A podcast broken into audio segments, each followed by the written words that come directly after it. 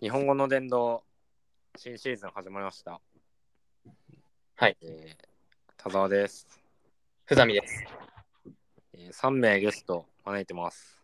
ヤッチボーイ、優先者のヤッチボーイです。高坂、ラナン。なり、はい。はい、えー、3名招いております。日本語の伝道新シーズン第1回として、えー始まりました。あ不安えっ定。と、りがとう。日本語の伝道っていうのは、まあ、今まで、えっ、と、田沢と須ざみで、うんの2人でやってきた、やってきやっていた、うんラジオ、ポッドキャストだったんですけども、えー、牛戦車が始まったということで、こちらで、えー新シーズンとして生まれ変わることになりました。うん。えっ、と、まあ基本的にこの田沢とふざみで今までやってきたんですけども、今回は3名ゲストを招いて、牛戦車から3名のゲストを招いて、うんえーやっていくということで、第1回は、えっ、と、衝撃を受けたものについて、うんと話していけたらいいなと思ってます。話したいね。うん。誰から行く俺は、俺は最初じゃない。俺は最初じゃない感があるな。あ完の全に俺話すの話す内容。感じだった。うん。ナリーはど俺、いいよ、全然。うおうよっしゃ。ゴスキーかな。ブコースキチャールズ・ブコースキ作家ですね。うん。ー。ほうやっぱね、これはね、まあ、田沢に教えてもらった作家だったんだけど、うん。俺は結構小説ってものに対してね、やっぱ、うーん、なんかね、いかがなものかっていうものをずっと抱きながら好きで読んでたんだけど、ほうほうほう。ゴスキーはね、単純にやっぱね、話がすごい面白くて、うん。俺は読んだとき、すごい衝撃だったね。やっぱ、へそえれ。まで海外海外の小説とかも読まなかったかうん。なんかあっけらかんとした面白さがあるよね。ー。うん。ら。そうそうそでカラッとしてるよね。カラッとしてるね。地地面面を読んでるんだ。う。まあ、いちょっとね、いくらでも話せるんだけど、うん。まあ、いろんな理由も込めて、うんなんかこう面白い、チャールズ・ポースキーっていう。気になるな。いや、ブコースキー面白いよね。うん。なんか海外の小説ってたまに選んで読むけど、うん世界がなんか違いすぎて、で、うんなんか言語もやっぱその翻訳上のうん。文章だからさ、うん。なんかやっぱスッと選定条件が多すぎて、出てね。こないんだよね。ああ。なるほどな。だからあんま読み切ったのないんだよな、海外の小説で。俺めちゃくちゃ役分好きだから。あ、そうだよね。ああ、あれを好きっていう、あれも感覚もあるんだよね。俺親もしやってみる深いのがそちらかもしれないな。俺の方がへえ。やっぱり、あ そう、役分だからこその衝撃みたいなのが味わえる作品を一つ、今、あ、いい。いおすすめいしね。うん。いいね。田沢も知ってる田沢にもおすすめしたんだけどこれはミヒャエル・エンデの「鏡の中の鏡」っていう本めっちゃ面白かった。うんえ田沢はちょっとわかるかもしれないけどこれはなんか一分ならではみたいな感じがしてるかなって、うん。役分の面白さって石板に刻まれた文字みたいな面白さがあってあそういうなんか角度で読んでるんだなんか気分みたいななんて言うんだろう過去なるほのど。だから現在を生きる人の現在書いた文字ではなくてあーあーなるほどねそこから何か、なんだろう、自分とは自分の今生きる文化文明とは全く異なる文明の一滴に刻まれたあなるほど。そしてそこにある世界。いや完全にそうそれこそやっちが言ったみたいなそのーうん全なんて言うんだろう違い違いすぎるって感じると思うんだけどうん例えばエジプトの古代文明とかと同じ違い方だと思うんだよね、う俺んうんうんあななんんかか、こでう今現在うんある読める文章っていうかその今誰かがうんパッと書いた文章がメモ、メモ書きだとしたらうんーうんもうその訳文は表現の世界に入ってるというかうんうんそういうことだそういうふうに見てるっていうことだ2回表現が行われてるっていうのもあるけど、うんうんで2人返してるわけだからそういうのもあるけどそうで、なんかじゃあよ読むという行為うんの面白さみたいなのも入ってるっていう。そうだねだからそういうことか一行一行指でなぞりながら読んでほしいしはい。これをすることによる魅力が本当に結構大きく引き出されてるのが鏡の中の鏡へえ。みたいですねその感覚になったことがないな。ちょっとぜひ読んでみてほしいな。でもだけどみんなに。いや、確読んかでにみたい読な。みうん。 これ今言われて初めてそういう感じ方あったかと思ったな、俺も薬瓶好きだけど、なんか全然違うう感じ。ん、なんか俺の好き好き方とはちょっとあー飲み方とは違うし角い度やだ面白いね。なるほど、うん面白い冬のものだからさ。うん。うんなるほど、うん鏡の中の鏡もめっちゃ面白かったなんか、うんすげえ面白かったな短編集そうう、ん短編集。あ、いいね。いや、ちょっと、なりにマジで読んでほしいところがあってさ。えー、ちょっとじゃあ探しとくわ。うん。ちょっとタイトルだけ言うんだけど、灰色に広がる空の平面上をっていうタイトルの短編があって、あそれをちょっとぜひなりに読んでみてほしいって思ー読みます。う。うん。タイトルだけで引きつけるのってかなり難しいよね。そうだね。でもあの鏡の中の鏡こうパッて手に取ってうん。タイトル見たらあもう全部面白いだろうなって思ったうんなえー、へえ。うん。 まあ、ぜひって感じ。うんうん。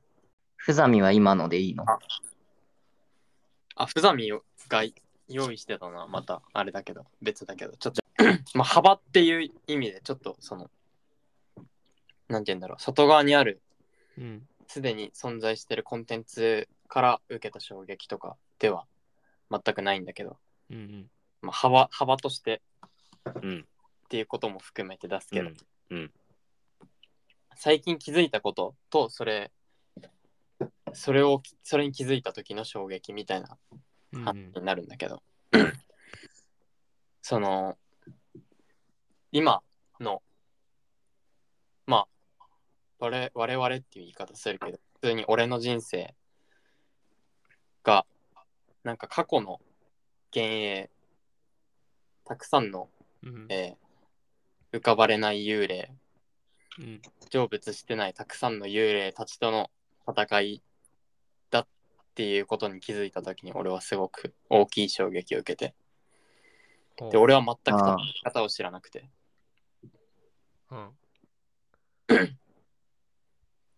戦い方を教えられるのって多分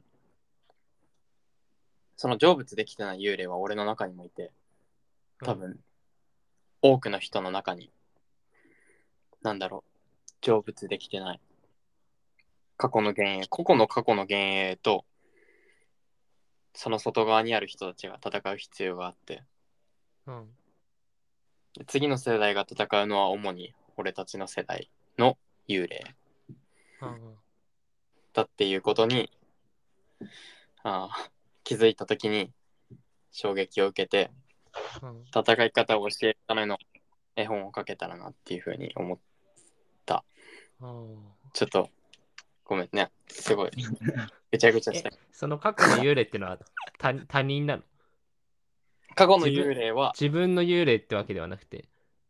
自分の幽霊な自分の少年性が成仏できずに、うん、まだそれぞれの中にいてあそれと大人の中に子供と次の世代の子供が戦わなきゃいけないっていう。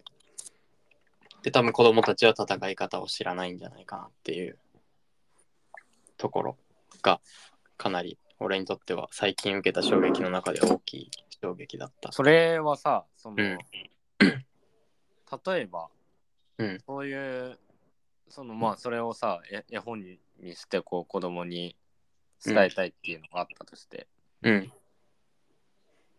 その、そういう恩恵を受けたことがあるふざみは。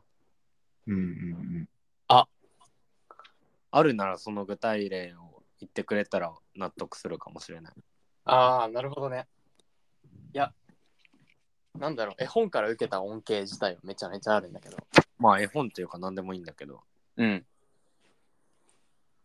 それによってそのうん戦い方を学んだということがあったら教えてくれるっていう。戦い方っていうより、戦うっていう道をまた学んだ絵本あって、俺実際に、うんなんていうの、実際に本当にその、あ戦いなんだっていう、生きることが戦いなんだっていうことを学んだ絵本。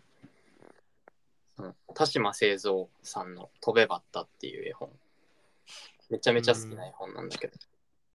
まあ、ざっくり説明すると、あ。うん。外敵がたくさんいる世界を怯えながら暮らしてるバッタがいましたみたいなバッタの仲間たちをもうたくさん食べられてその中でこうビクビクしながら暮らしてるバッタがいてうん。でそれが嫌になったバッタがうん。こうわざと敵の目を引きつけるように岩の上にこう一人でドンと構えるうんのある日いきなり。でそしたら当然たくさんの敵が同時に襲いかかってきてうん。面白い。襲いかかってきた瞬間怯えが完全にバッタの中から消えて、うんめちゃめちゃすごい跳躍力でいきなりバンって飛び上がってそんなすごい絵本なんてあったんだ。全然知らなあい。すごいマジですごいかっこよすぎるな。めめめっちゃめちゃかっこよくてめっちゃすごい。で飛びながらその敵を蹴散らして飛んでくのおお跳バッタの跳躍力でー。うん。でじ今まで怯えてきた外敵たちを蹴散らしながらどこまでも飛んでくんだけどその跳躍だからさ落下があるどっかでうん。でも跳躍の頂点まで行った時にいきなり落下し始めてもう空の一番てっぺんからすごい勢いでいきなり落下し始めるんだけどうん。うん。もう地面が見えて地面にはまた外敵が待ち構えてるのよ口開けてうわ、爬虫類とか魚みたいなやつとかがいてでその時にそのバッタが自分の自分に羽が生えてることに気づくのねあでもう一回飛んでそこであ。あで跳躍じゃなくて次は飛飛翔してでそのバッまあ飛翔してまた外敵から逃げるんだけどうん。まあ、その様を見てた、もともと空を飛んでると、えー虫、なんか蝶々とか、うん。なんかトンボとかが、 その、初めて飛んだその飛び方をめっちゃバカにしてくる。なんうか、なわんか無様の飛び嫌方。なやつ。そこからまたあるんだ、ストーリーが。ですも、いげえな。すごいな、それ。構造がさ、もう、や、そうそうそう。描きすぎて層るなが。さ、すごい、もで絵本でう、伝終えわるらない。ないことってこれなんだなっていう。で、そのバッタは、その、めっちゃバカにされたんだけど、その、自分の力で飛べたってことが今飛翔してるっていうこと自体が嬉しくてうんマジで何も気にしないでそのままどこまでも飛んでいきましたやばいな。やばい、ね。泣けるな。これマジでこれかなって思ってそれすごいな。やりすぎじゃないか、それ。やりすぎだ。今でも、今泣くかと思った。もうちょっと読んでほしいんだけどへえ。子供読んだらわかるじゃんこれって牛じゃん、うんその子供が見てるミクロの世界うん。で想像しやすくその闘争っていう生き方うん。外外的っていうまあそのちょっと偏偏ってるけど周りのものが外的であるみたいなうん。んでもその戦う生き方っていうのを子供に分かりやすいように伝えてるっていうところで俺はこれこれこれやみたいななんかいやー、すごいね。すごいね。飲んだ時すごそうだな。うんうんで子供が読むことによってそれが根底に根付いてくれると確かに。どこまでも飛んでいけるわけじゃんどこまでも飛んでくっていう道が見えるわけじゃんそれってすごく大きいことなんじゃないかなって思ってまあいやーそういう実際に受けた衝撃 と自分が与えたい衝撃の話でもあるけどいいプレゼンだ。いいね。面白い、はいめっちゃ。と、ちょっと俺、なんか今のふざみの話でうん、あの、じ過去の幽霊みたいな話してたからさ、うんもともとなんか別に違う話しようと思ってたけど、そうこん行くと、俺はあの、ザゼンボーイズのあの自問自答の歌詞に、ああ、あの昨年衝撃を受けました。うん。え自問自答という曲があって、いやで、ファーストアルバムの最後に入ってるんだけど、ー、うんえうん。で、なんか、すあの、きょ去年改たじ、あら改めて、その歌詞の内容全部ちょっと見て、うん。うわーっと思ったんだけど、それまでもずっとき聴いてた歌ではあったんやけど、うん。ー、うんなんか俺あんま歌聴くときに歌詞のい意味とか、そこら辺考えずにあずっと聴いてて、うんあの、歌全般。うんで、その自問自答も、まあ、めちゃくちゃもう、ラップで、あの、8分ぐらいある曲なんだけど、ずっとラップで、ーえで、まあ、最後、あの、向井のお得意の、あの、冷凍都市がなんなんちゃらこんちゃらみたいなことを歌うんだけど、あの、その、ラップの部分も、特に何も意味を考えずに聞いてたんやけど、うん。ーうん去年こうあのガーッと全部歌詞を見てでこれ結局まあ自問自答って言ってる通りその向井自身がその自分自身がその歌まあう歌うというか、うんあ、のロックンロールをやっているっていう行為に対してこれがそのまあ社会に対してどういうそのスタンスでいるのかとか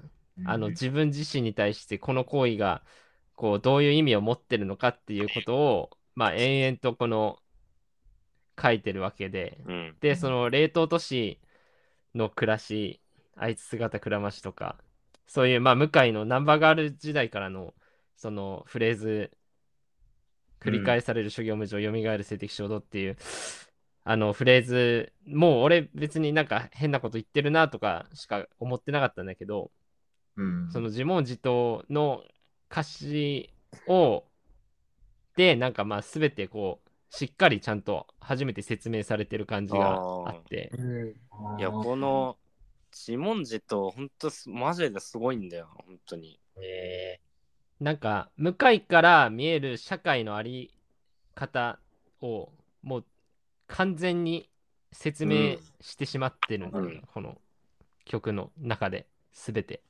そうなんだよ。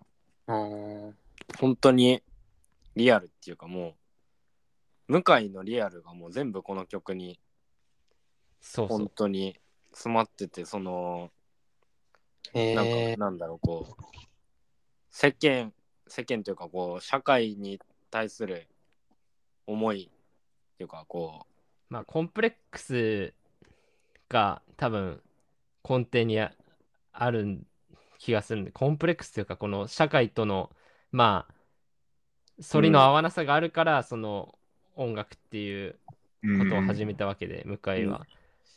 で、それの初期衝動が、この、ナンバーガール、ザ・ゼン・ボーイズ通じて、あの、音楽を続けていく中で、で、結局もう折り合いがついついてないというか、ううんこの頃に至っても。で、なんかね、最後の方のフレーズで、その、めっちゃ好きなところがあるんだけど、うんうんあの、えっ、と、まあ、純粋な無垢な真っ白なその笑顔は、まあ、子供が笑っていたと。で、汚染された俺たちが生み出したこの世の全てを何も知らずにただ笑っていた。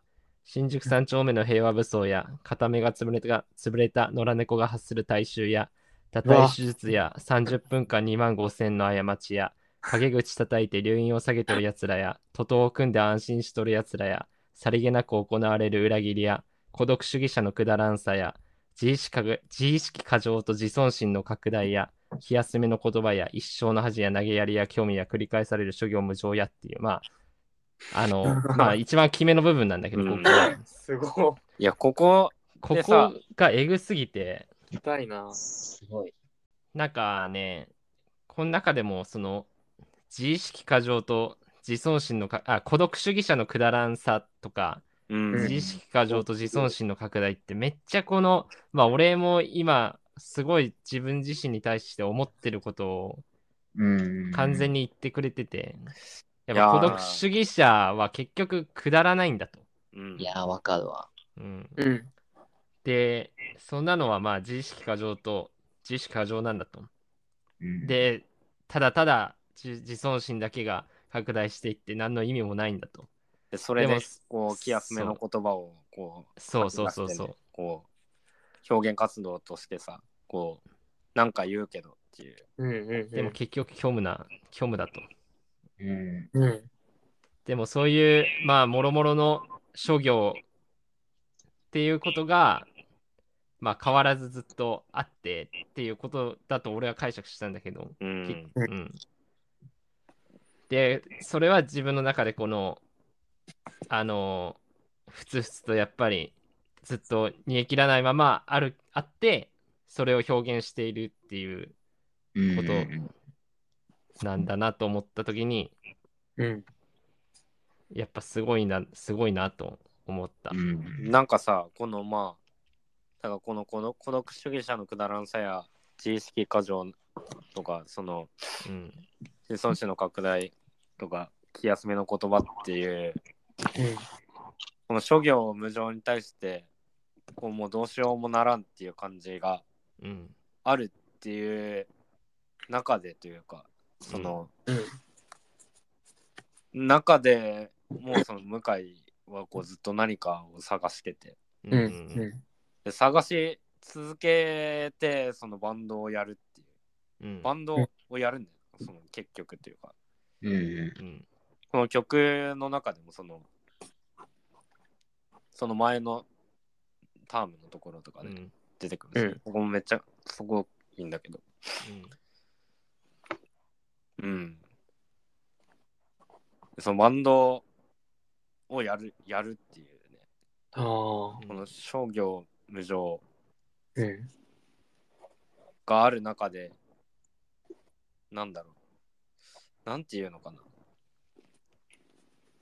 いやだから結局その諸行無常というかさ最後の方に表現してる世界のあり方に対してうん。向井は別にあの意思表明としてそれがどうだとか悪いとかいいとかを言ってるわけでもないし、ああ。うん。た、だそういう世界だと。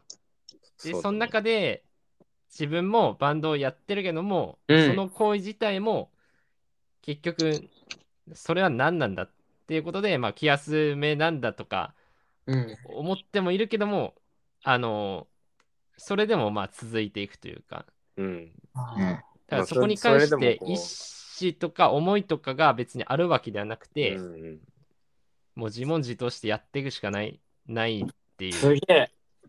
ラジオ終わったら真っ先に聞く。うん俺もすこれ、すごいんだよな、マジでライブも見てほしいね、ライブも。うあん。うん、あーヒップホップだな。完全にやってることが。自分の今生きてるレイヤーの話を包み隠さずただするっていう。描けん、それしか描けないからこそ、それがその、その人が今見てる現実だってことが完全にありありとわかるみたいな。あで全く同じーもあ、のをそうなんや。そのめっちゃ今最初に聞いて思ったのがその片目の潰れた猫が登場する世う界、ん、そこにいるんだってことがもう完全にわかるじゃんああ、なんかなるほどね。すごい現現実の話をしてるんだなっていううん。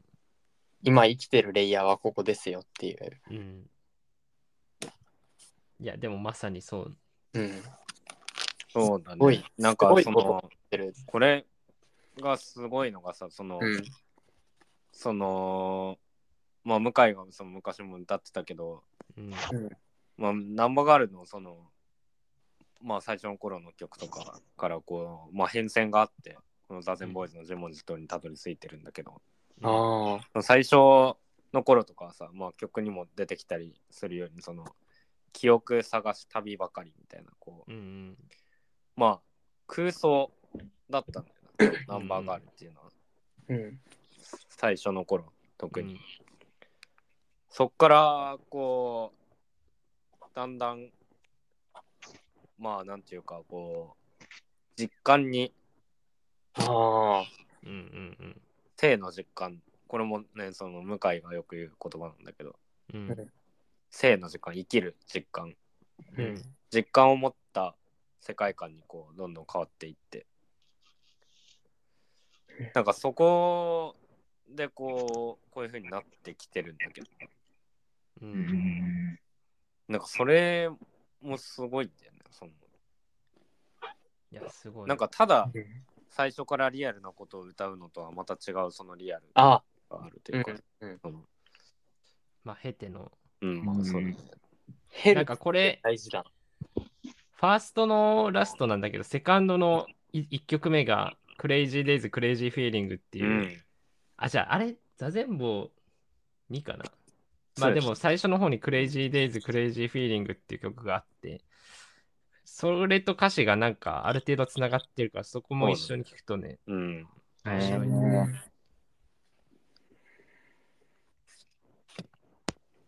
そうだねう。ん、ってな感じ。面白いね。いや、聞きたいな。聞きたうい。ん。それが肉声で発せられてるところを聞きたうい。んうん、うん。ぜひ。熱っ熱があるな。いやーね、いいね。すごいよ、座禅。うん、向井、すごい、やっぱり、うん、マジで。嬉しいよな、ななんか、ほんと、そういう人いるの。うん。 ね、いや、こんな、こんななんか、こんな感じにななると思ってなかったから、もうもう、バナナマンとか言おうと思ったんだけどさ。いや、そいやなんかじいいよ自分れのは個それ人で聞きのたいけど。体験だよ、体験。なんかおうーん、まあ、俺がそんな消費とか受けるタイプの人間じゃないから、うん、うん。もう、まあ、そこも含めて面白い。うん、うん。もうそんな、そんな高坂が何に影響を受けたのか。ううんん、だからだからそれで言うと、まあ、バナナマンは、そのまあ、ラジオもバナナマンから入ったし、まあ、一時20個近くぐらいね、ラジオ聞いてた時期もあったから。へえ、えー、まあ、で、まあ、まあ、特にそのバナナマンのコントを見て、まあ、コントかっこいいなって思ったのが、まあ、入りだから。コントかっこいいなって思ったんだ。そうそうそうそう。うん。だからなんか結構違う、違ったから、その、うまあん。最近の、今の芸人のコントはまたこう、ちょっとなんていうか、毛色が変わったけど、2010年半ばぐらいは、もうちょっと、ね、ダサかったじゃうん。んうん今も今の違う新しいダサさみたいにできたけど、うんなんていうかダサ、ダサかったんだ。うんなんていうかまあ、うんもっとこう、わかりやすくひょうきんが多かった。ああ、そういうことか。そうそう。で、そういうのを見慣れてたときに、バナナマンのコントを見たときに、ああ、なんか、あすーごいなってそう思ってっていうのが、まあ、一個入り。へえ。確かにかっこいいか。まあうんそれぐらいあかなの。時、マジで衝撃だったよね、本当に。うん。そうそうそうそう。やっぱ、へかっこいいと面白いが両立すると思ってなかった。だから単独ライブなんかさ、やっぱ普通に生きてたら見る機会がないからさ、ー、ほんと、テレビでやるようそうだなえ5分ぐらいとかだからさ、どうしてもこう、なんていうか、早いテンポのこう分かりやすいバンバンバンが多いんだけど、うん。うん。うんそういうバナナマンとかってもう単独ライブしかや基本やんないから、そうなってくるとこうネタが20分あったりとかさ、うんうんいるから結構見慣れてるコントとはね、毛色がまあ違うから、まあ、そこの影響あ、はーまあ、最初は結構受けてた。うんうん、なんか具体的にどのコントがとかはあるまあもうしばらくはそんなにまあ見てなかったりまあするからね。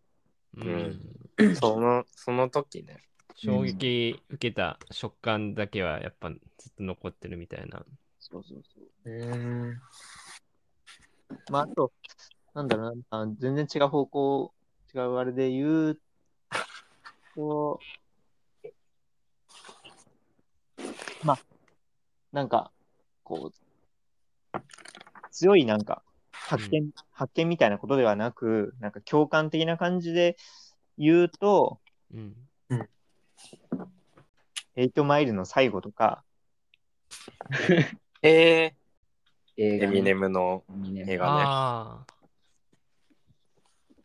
その字幕版との吹き替え版でちょっと違うけど、セリフ、あの、俺は、俺に合ったことをやるぜとか、俺は、俺の好きなことをやるよみたいな、まあちょっとうん違ったりするけど、まあそういうのはまあ、まあそうだよな、みたいなその共感での、その、まあ手を引かれるっていうよりは、まあ背中を押されるっていう感じの、まあそうだよねっていう。ー、ああ。ーあー。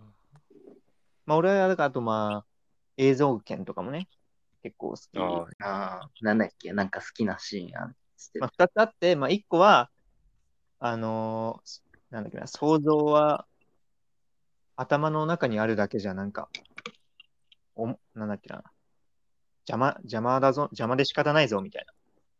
えあえ。ー邪魔なんだ。そう、だからもうずっと頭の中にあってもずっとなんか、ただ、ね。えーああ。うわそこに出していかないと確かにうわ確かにな。出さなきゃっていう。そうそう。うマジでん。そうかも。まあ、あともう1個は、えー、まあ、私は私を救わなきゃいけないんだっていう。うんうんうんうん。まあ、だからそれはその、なんか、アニメ好きで、そのこだわりある、アニメについてこう、すすごいこだわりあるんだけど、まあ、なんていうか、まあ、なんだ、他の、こういろんな世に出てるアニメだと、あそこちょっとこう、なんか、サボってるなじゃないけど、物足りないなみたいなとことかを結局、まあ、自分がやるしかないみたいなね。うんうん。うんまあ、だからそ自れも、分まあを納得させるのは自分みたいなね。そうそうなんだっけなんか、高坂の言葉でもう言ってるよね、それ。なんだっけ俺、なんだっけ俺を満足させるのは俺みたいあまあ、そうそうそうそう。うんまあ、そういうのがあるから、な。まあまあ、そうだよねっていうので、まあ、とかはあるけど、ぐらいかな。うん。えうん。ー、なんかさ、このうん自分がおその思っなんとなく思ってたようなことを指してさ、で、なんか割とかっこよさげとかいい感じの言葉で表現されるとやっぱバチッとはまってグッときちゃうのはあるよね。なうんか、ん。うん、うん。その言葉がよりかっこよかったら、グッとくるというか、セリ、うん名言っぽかったら、なんか、意味がわかると、自分にはまると、よりははまはまりやすいというか。うん。五感でね。いや、でも、俺は結構天の弱だから、うん。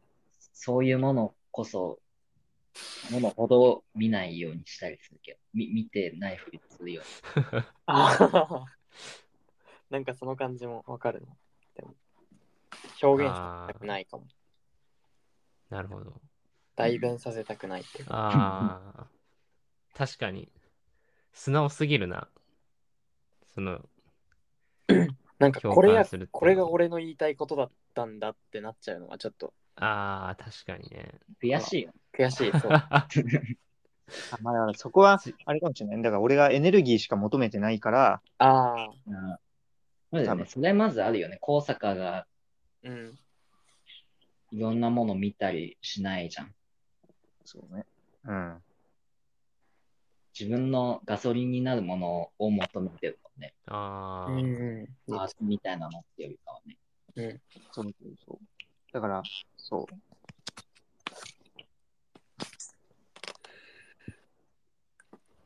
まあ、ってな感じですか。うん。なるほど。あと、田沢だけああ、もうみんな行ったんだ。うん。いやー、ちょっといろいろあるよな。今も何言おうかなって選べないでいたけ ど。なんだろう。でも、一個確実にあるのは、うん。そのヤッチボーイと中学校の時にうんカラオケ行ってて、うんうん。でまあなんかなんとなくその時もうカラオケ行くと行ってる時ってなんとなくもう音楽好きだったじゃんうん。そのボーイとかさミスチルとかうん。まあそれこそビーズとかねうんう。ん。歌ったりしてなんとなくあなんか好きかもなっていうふうに思ってたんだけどうん。その時にそのある時カラオケ行ったらさそのリクあリあヤッチボーイがうん。そのミッシェルの、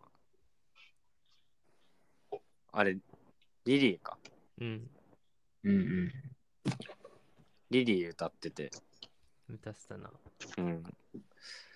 そのさ、ドゥッダースクダクダーって始まったらさ、その、もう歌詞が、こめかみ指でっていうね、こめかみ指でっていう歌詞から始まって、うん。うん。そのなんか俺の思ってた音楽じゃなくてその時にもまあわからないからな。何言ってんのかう、う。ん、そのの時になんかこうこう歌詞っていうのがあって音楽があるんだっていうのを初めてし分かったというかえねなんかこれそのそんそれまで音楽っていうのはもう漠然と音楽だとしか思ってなかったんだけどああ。なんか言葉っていうのにまず世界があるんだっていうふうに思って、うん。なるほど言ね葉の世界とその音の世界っていうのがこう合わさって音楽っていうものになってるんだっていう、分離してるから逆にわかるみたいな。うん、うんうんうん。思ったんだよねその時ああ。それあがめっちゃ衝撃的でうん。そこからなんかこうまあねあのいろいろ音楽2人でいろいろ聴いたりして探したり聴いててさまあいろんな音楽聴いたけどうん。でいろんなのをやっぱこうたくさん聴いてみたいなっていうことでうんい。ろいろ聴いてみ見てさ、うん。まあ、ある程度経ってなんか物足りねえなって思った時があってうん。うん。その時の物足りなさっていうのはその俺がそのカラオケでそのやっちボーイがリリー歌う前の物足りなさだったんだっていううんのを思った時があってさうんう。んその俺が今聴いてる音楽ってめっちゃ漠然とした音楽でこの言葉の世界っていうのがあるあって音楽の世界があってこれとこれがこうこうめちゃくちゃ変な組み合わさり方することによって音楽っていうのになるんだってうんうん思う前の音楽を今聴いてるって思った時があったそのうんうん。一面的というかなんか、うんまあその時の感じ方なんだけどねその時聴いてた音楽がなんかこれはただの音楽たただの音楽というかこうこれじゃないなっていう俺が好きな音楽っていうのはこれじゃないなって思ったけど、でそっからそのまた自分のその音楽の探求が始まった感じがあったうんうんだからすごいそのリリー初めてカラオケでそうカラオケっていうのもあってやっぱ言葉歌詞がさあ学ーんでたからうん。だからこう直でびっくりしたっていうのもあってうん。そっからなんかねだからそのそれはすごい大衝撃だったし自分のなんか面白いと思う価値観というか、そういうのをこう構成する大きな瞬間だったなっていうへえ。ねのをなんかさ、うんミッシェルってさ、もう歌詞がめちゃくちゃだからさ、うん逆にその歌詞の意味とかもさ、考えずに、あのメロディーのかっこよさとか気持ちよさだけで聞く。まあ俺はそういう聞き方してたからさ、うんなんかそこで逆説的にその歌詞とああ曲とのつながり方みたいなのを考えるっていうのはなかなか面白いね。うんああ、そうか。ねいや、なんかさ、あ俺がその時に思ったのはさ、その、その時の俺の本当に中学生のめっちゃ簡単な価値観で考えると、その、うん何、その、ミシェルの音楽っていうのは、まあ簡単に言って激しい音楽というかさ、うんだから激しい音楽に俺激しい言葉が載ってると思ってたんだよね。その、っうんていうか、その、それ、激しい音楽っていうのは激しい要素だけで構成されてると思ってたの。そのあうん。それがロックっていうものなのかなって思ってた。うんでもまあミッシェルの音楽っていうのはさこう音楽はこう曲音楽というかこう曲は激しいんだけどううんん日本語はめっちゃシンプルでそのう。うんんうんうん乾い乾いた日本語というかそのまあ絵本的というかさそのうん。簡単な日本語なんだよ。ううんんうんう。で表現されてる世界がこうめちゃくちゃというかはなんかこう口頭無形というかうんんだからそのそこに飛躍があったその飛躍があることでその歌詞と音楽っていうものがこう距離のあるものによって構成されてるんだっていうのあーうん初めて分かった、それが面白いなってすごい思ったんだよねその時になるほど、ねへえ。なんか一個の一個じゃないんだっていううん。なんかやっぱさ、あの、歌詞もさ、いろいろさ、その曲と相まって、この何かメッセージを伝えたい歌詞もあればさ、うんあの、うんなんかの世界をこう表現してるような歌詞もあればさ、うんその、あのが、頑張れっていうメッセージもあれば、あなたのことが好きですみたいなメッセージもあれば、うん。まあいろいろこう歌詞の使いようがあるわけじゃん。その、うどうどう使うか。なんかこのうん幻想的な世界についてひょあのひょを表現してもいいわけだし。うんうん。で、俺、そのずっと、なんかその世界表現系の歌詞が好きで、ああ、うねなるほどねまあなんかわりかしブランキー俺、ブランキー好きだったんだけど、うんう。ん。ブランキーはマジでそんな感じだし、そうだね。わかるなんかわかる。でもなんか最近はなんか結構応援、応援系というか、うん頑張りましょうみたいなメッセージソンなんかグこうが、意思表示のある曲。そうそうそう、体に馴染んできてさ。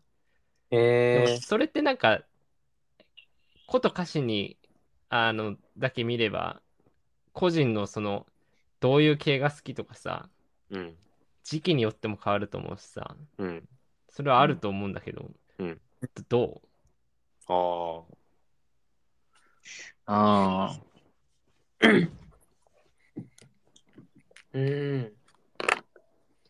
俺は、全く別物だと思ってるかあな。ーすごいわかる。今の話わかる。で、アンディモリは結構どっちもやってると思うんだよね。うんん。どっちもある。うん。でも基本的に主観なんだよ。そうだあ、ね。そっか、アンディ主モリは観と客観っていう違いも、まあ、アンディモリはち主ょっと観似だたけどところだけど、あるよね。うん。ベンジーは、ベンジーってか、ブランキーは、客観が結構強いほ感じぼほぼ客観だよね。うん確かうん。うん。あって。なんか俺わかはる。ねうん、どなんかい、やっぱ、その、一辺倒じゃ嫌嫌なんだよな。その、うん。やっぱ一曲に全部があってほしいって思っちゃう。ああ。ああ。うんなんでもそうなんだけどさ、なんか、一個のことをやらないでほしいというか、一曲に俺の好きなもの全部入れてほしいって思っちゃうから。あうんーうんうだから、なんか、ただ客観でも、ただ主観でもつまんないし、うんん。うん。まあ、その気分にもよるけどね。その全部あってほしいなっていう。うん。まあ、確かに。今日ちょうど思ってたんだけどさ。うん。マジで今日思ってたんだけど、天国旅行の歌詞、すごくね。うん。そんな、両方、いや、その、まさに今今言ってた両方やってるってもあるんだけど。いや確、かにえ、いや、え、すごいことをやってるなっていうのがあって。嬉しい。で、今聞いてそれがなんか全部、あ、全部やろうとしてたんだなっていうのがうん、今あったんだけど。なんかしっくりこないんだよな。どっちでも。ああ、うーん。その瞬間にこれっていうのがずっと、それがジャストで続かないと気持ち悪いから。う、うんんうん気持ち悪いし、その、まあ、工作もさっき言ってたけど、自分が救われないからね、それだと。うん。あー俺が一番うん、俺のためになりたいから。うん、そうなると全部やりたくなるというかね、その歌詞もそうだし、音楽もそうだし、うん。うんうんその時にできること全部その曲でやりたいっていう、うんできること、見てる世界、いい、言わなきゃと思うこととか、うんううんんうん空になりたいっていう、へえもう全部出してゼロになりたいっていう、ああ、すごい、すごはい、はいね。はいに。い。今日、マジでずっと頭の中で流れてたんだけど、あの、ブランケットのさ、あうん。をなぞって光は振り向かず、左手首と窓辺を映すだ。すあごっ、気恥ずかしい。やばい、やばい。でいや、今分かったんだけど、それが、その、ブランケットの歌詞そのものがっていうのもあるんだけど、その、うん、世界の歌詞でもあるし、その組み合わせをやるっていうことでもあるし、その曲と歌詞のうん、組み合わせも行われてるし、で、世界をやる良さもあるじゃん。曲ううんん、うんの中で、なんて言うんだろう。今見てる世界、うん。そうだな。世界観みたいな。うん、偉大なる資本主義者のなんか偉大なる資本主義者あるいはそれに似たベランダから眺める街いやうん。えいや、意すご味く通ってるもすんごくな。いや、俺はね、そこら辺の、こ出るじゃん。こら辺のものね、うん、結構最近に全部ね、あの、自分の言葉で説明できるくらいまでに理解をもう持ってるから、うんうんすごいわかるよ。その、今感動してるものは多分、わかあってると 思うよ。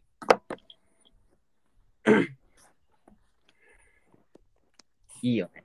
うんまあ、いや、まあ、あんま、あんま言いたくないっていうのもあんだけですごいなしか分かってなかったのが、その、ど。ああ。確かに。自分の、ね、言葉でせ整理できてう、ん。うん。片付くと。で今日すごいと思ってたもの、今リアルタイムであすごいなってますね。あ、そうか。うん。まあちょっと、これ、ちょっとさ、その、うん。うん。気も気持ち悪い流れにしたいっていうのもあるんだけど、う。うんん。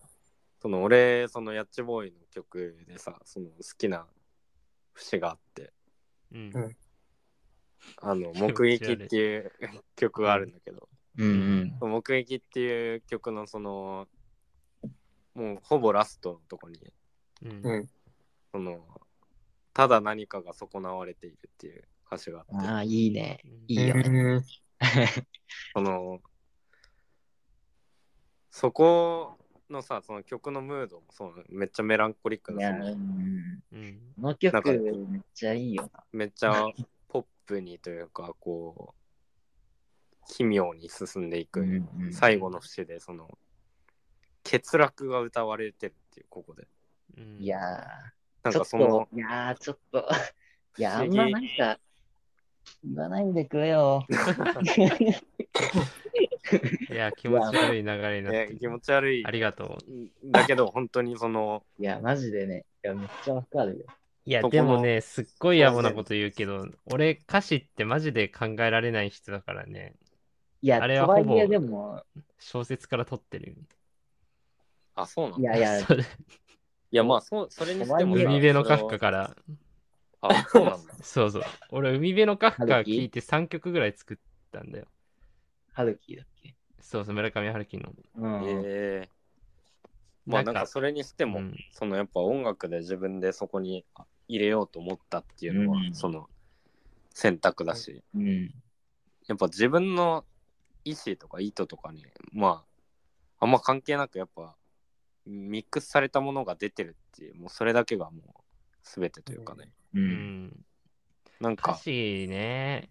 いや、だからすごいなと思うよ。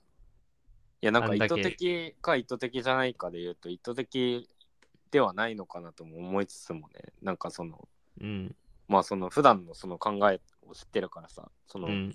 歌詞っていうのにこの時多分どんぐらいの比重なんだろうなっていうのを感じたりするんだけどうん。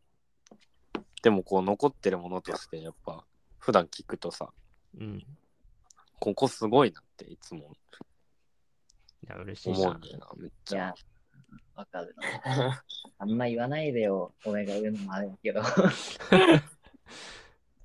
あ、もう、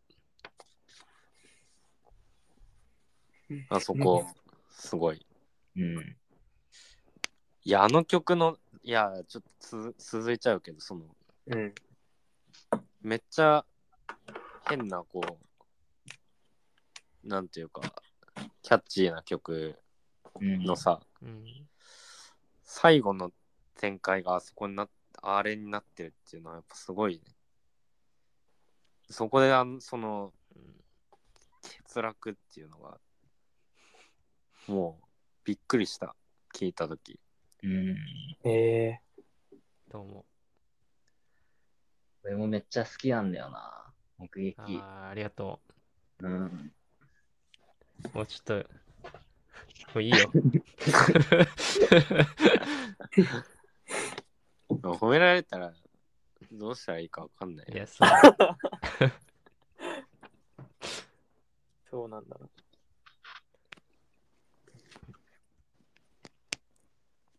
いや、でも、なかなかうん、面白い話で。みんな聞けて。すごかったな。うん。面白かったね。普通にさ、面白いよね。うん。その人がいいと思ってるものを説明するときってさ、なんか面白くあってほしい。うん。なんならやっぱ、その説明してる、例えば映画とかさ、こうこうこうでっていうのを聞いてさ、映画見てさ、なんかあれ、説明の方が面白かったなあっていうのが面白かったりもするから、う俺んう説明の方が面白い時ってすごい嬉しいよね。なんかその、ーうん。ぶ乗ってるその人のこうかん何世界観が乗ってるんだなっていう、うん。ワクワク感があるっていうかなんかそういうのがいっぱい聞けたな、今日。うん。うんよかったそうだな。しかもな、説明の方が面白いなって。ああああ。その人の目を一個通して。そうかもなるほどねだから、すごい、糸を越えて、もうめちゃめちゃに流れたな。なんか、ずっと。うんやっぱこのうん。前この5人で撮ったあこのその時高坂いなかったけど4人で撮った時もうんすごい面白かったよね、うん。うん。何何喋ったか忘れちゃ何った。喋ったっけまあその時だかね。ら、やっちボーイと初対面だったから、うん。ああ、あの、日本語の伝道で上げてるやつか。そうそうそうそう。ああ、あまあ、れよ、かったらそちらもぜひ聞いてみてください。反響良かったよね、あれ。うん、えあ、特反に響と反響かが良かった届届いてるんだ。あ、届いてるよ。へえ、なんかメール募集とかしてよ。そうだ。いいかも。うん、そうだね。正しい。もまあ、俺もリスナーだから、やっぱ、聞きたい、そういう声。うんうん。そうだね。うそうだね。うん。できるようにします。うん。まあ、メールもまだないのか。あれ、メールはあるんだっけメールはゲーセン社のメールを作った。ああ、うん。ということで、えー日本語の伝道新シーズン第1回は、うんえーやっちボーイ、高坂なりを招きまして、えー、ふざみと田沢でお送りしました。第2回は、えー更新未定ですが、近々上げられたらと思ってますので、ぜひともよろしくお願いします。はいじゃあ、やっちボーイ、高坂なりありがとうございました。あありがとうご。ざいましたあり。がとうございます。ではまた次回、日本語の伝道よろしくお願いします。じゃあね。